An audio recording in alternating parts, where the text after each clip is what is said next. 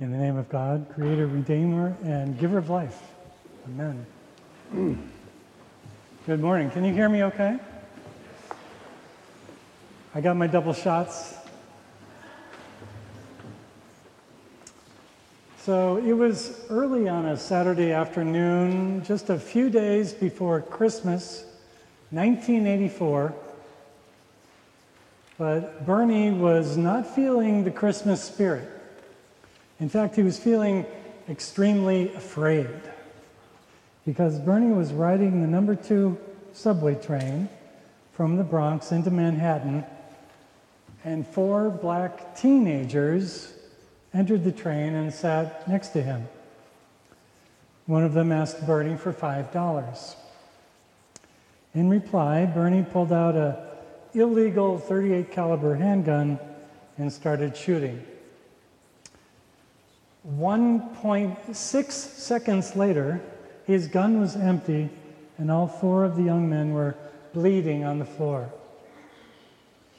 They all miraculously survived, but one, 19 year old Darrell Cabey, was shot through the spine and has been in a wheelchair ever since. If you were alive in 1984, and I suspect most of us were, Uh, you heard all about Bernie, Bernard Goetz, the famous subway vigilante. The case dominated the news for months, with the public split between those who called him a hero and those who thought he was a racist who overreacted. The Manhattan district attorney tried to convict him on four counts of attempted murder but in the end, he was convicted of just one count of possession of an illegal firearm. And he was sentenced to one year in jail. He served eight months. His only defense, and it was really the only defense that he needed, was simply that he was afraid. I found myself remembering Bernie Goetz this week after I heard that the Supreme Court has agreed to hear a case that would do away with the only law that Bernard Goetz was found to have violated. In other words, if the Supreme Court decides this case the way most people think it will, the next time someone opens fire on four young black men simply because he's afraid, he'll walk. Our scripture this morning tells us that perfect love casts out fear. Well, if that's true, perfect love has got a lot of work to do around the world these days because we are increasingly tilting toward fear. News and social media outlets are making mountains of money by perfecting the art of making us afraid. Our phones and computers now automatically drive scary stories and fantasies and lies and conspiracies to the very front of our brains just so that we will click on that link. And that is why, according to a recent study, for the first time since they started measuring these things, most Americans, Republicans and Democrats, believe that members of the opposite political party are not just opponents, they are enemies enemies. In fact, these, uh, these scholars describe the shift from a culture of love to a culture of hate. Some years ago, I had the pleasure of hearing one of my favorite writers, Marilynne Robinson, speak on this scripture verse perfect love casts out fear. She said, We can't seem to get over the idea that we're under attack. We're stuck in psycho emotional bomb shelters, she said. I had to write that down. Psycho emotional bomb shelters. When in reality, we Westerners are more free, more safe, more stable than most people throughout history have ever hoped to be. So she said, Why can't we just enjoy it? this prosperity, this security. If there have ever been people on earth who should be able to take a deep breath and say, Thank you, God, we are that people. But instead, people feel so justified in fear, she said, that they see nothing wrong with shooting a man simply because they feel threatened. We've begun to rationalize preemptive defense, she said. Who do you want to shoot? Which image of God has been getting on your nerves lately? I mean, let's face it, there are a lot of people who are not good judges of the degree to which others are a threat to them. Meanwhile, and that was some years ago, and meanwhile, killings of black men have not declined since George Floyd's murder, despite the unprecedented displays of support for Black Lives Matter. And the other major industry that makes money from fear, the gun industry, is seeing to it that any paranoid lunatic can legally carry a handgun into a subway car filled with people he has been taught to fear. So here's the problem everything I've just said is true. And with all my fulminating, I'm just adding to the fear, aren't I? In fact, for the past few minutes, I've been trying kind of hard to make you feel more afraid. Preachers have been doing this since the beginning of time. We felt it our obligation to warn and to moralize and to castigate and sometimes to make you afraid. It's very good for the religion business. And it's not that there aren't good reasons to be afraid, there are scientifically proven, fact based, peer reviewed reasons to be terrified. But fear, you know, is not always helpful. Fear creates hatred. And according to 1 John, those who say, I love God and hate their brothers or sisters are liars. This is the paradox that we live in now. That on the one hand, there are millions of very good reasons to be afraid. There are all kinds of ways to work ourselves into a fearful lather.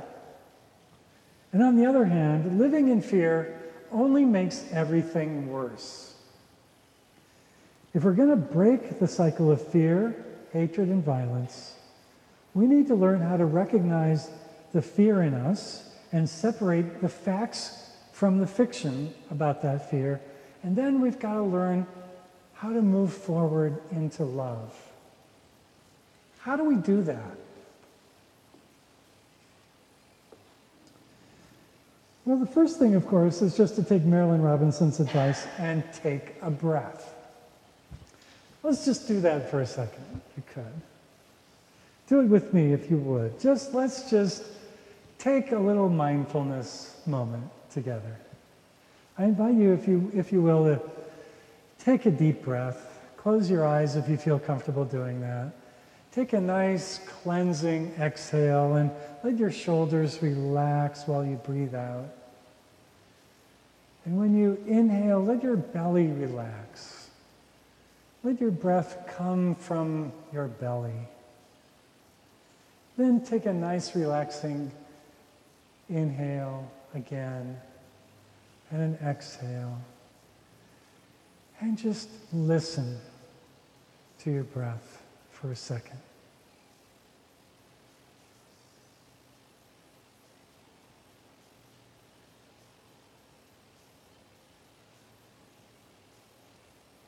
And do you feel that? the way that kind of you kind of relax into a more just a more open field. It's amazing how a little bit of mindfulness can cast out fear. It works because fear you know fear lives in our minds but only in our minds whereas god lives everywhere.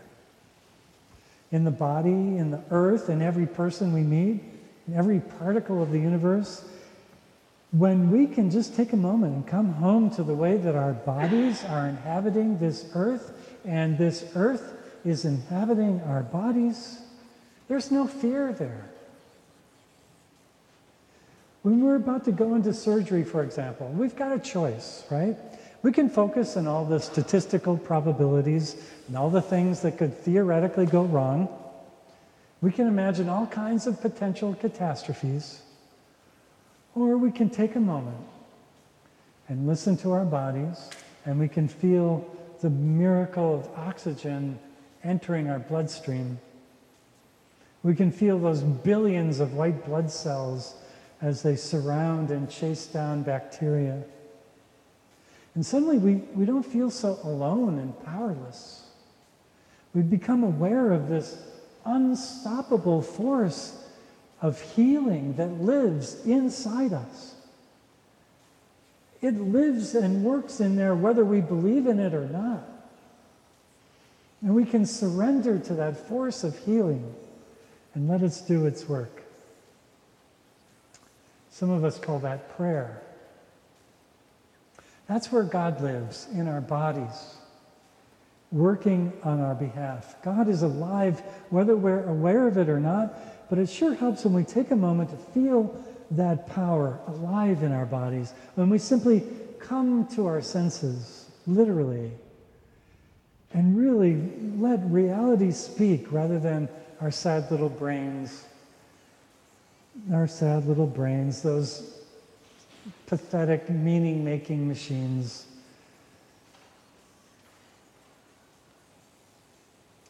If we could just learn how to do that more.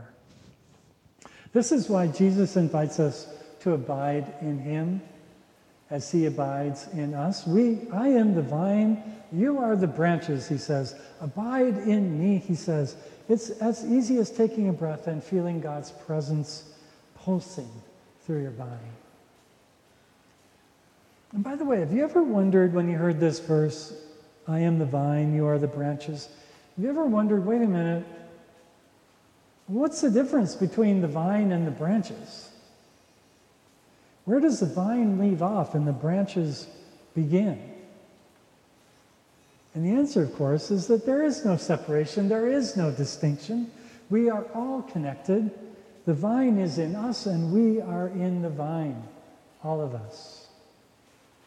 This is what contemplatives throughout the centuries have been trying to teach us.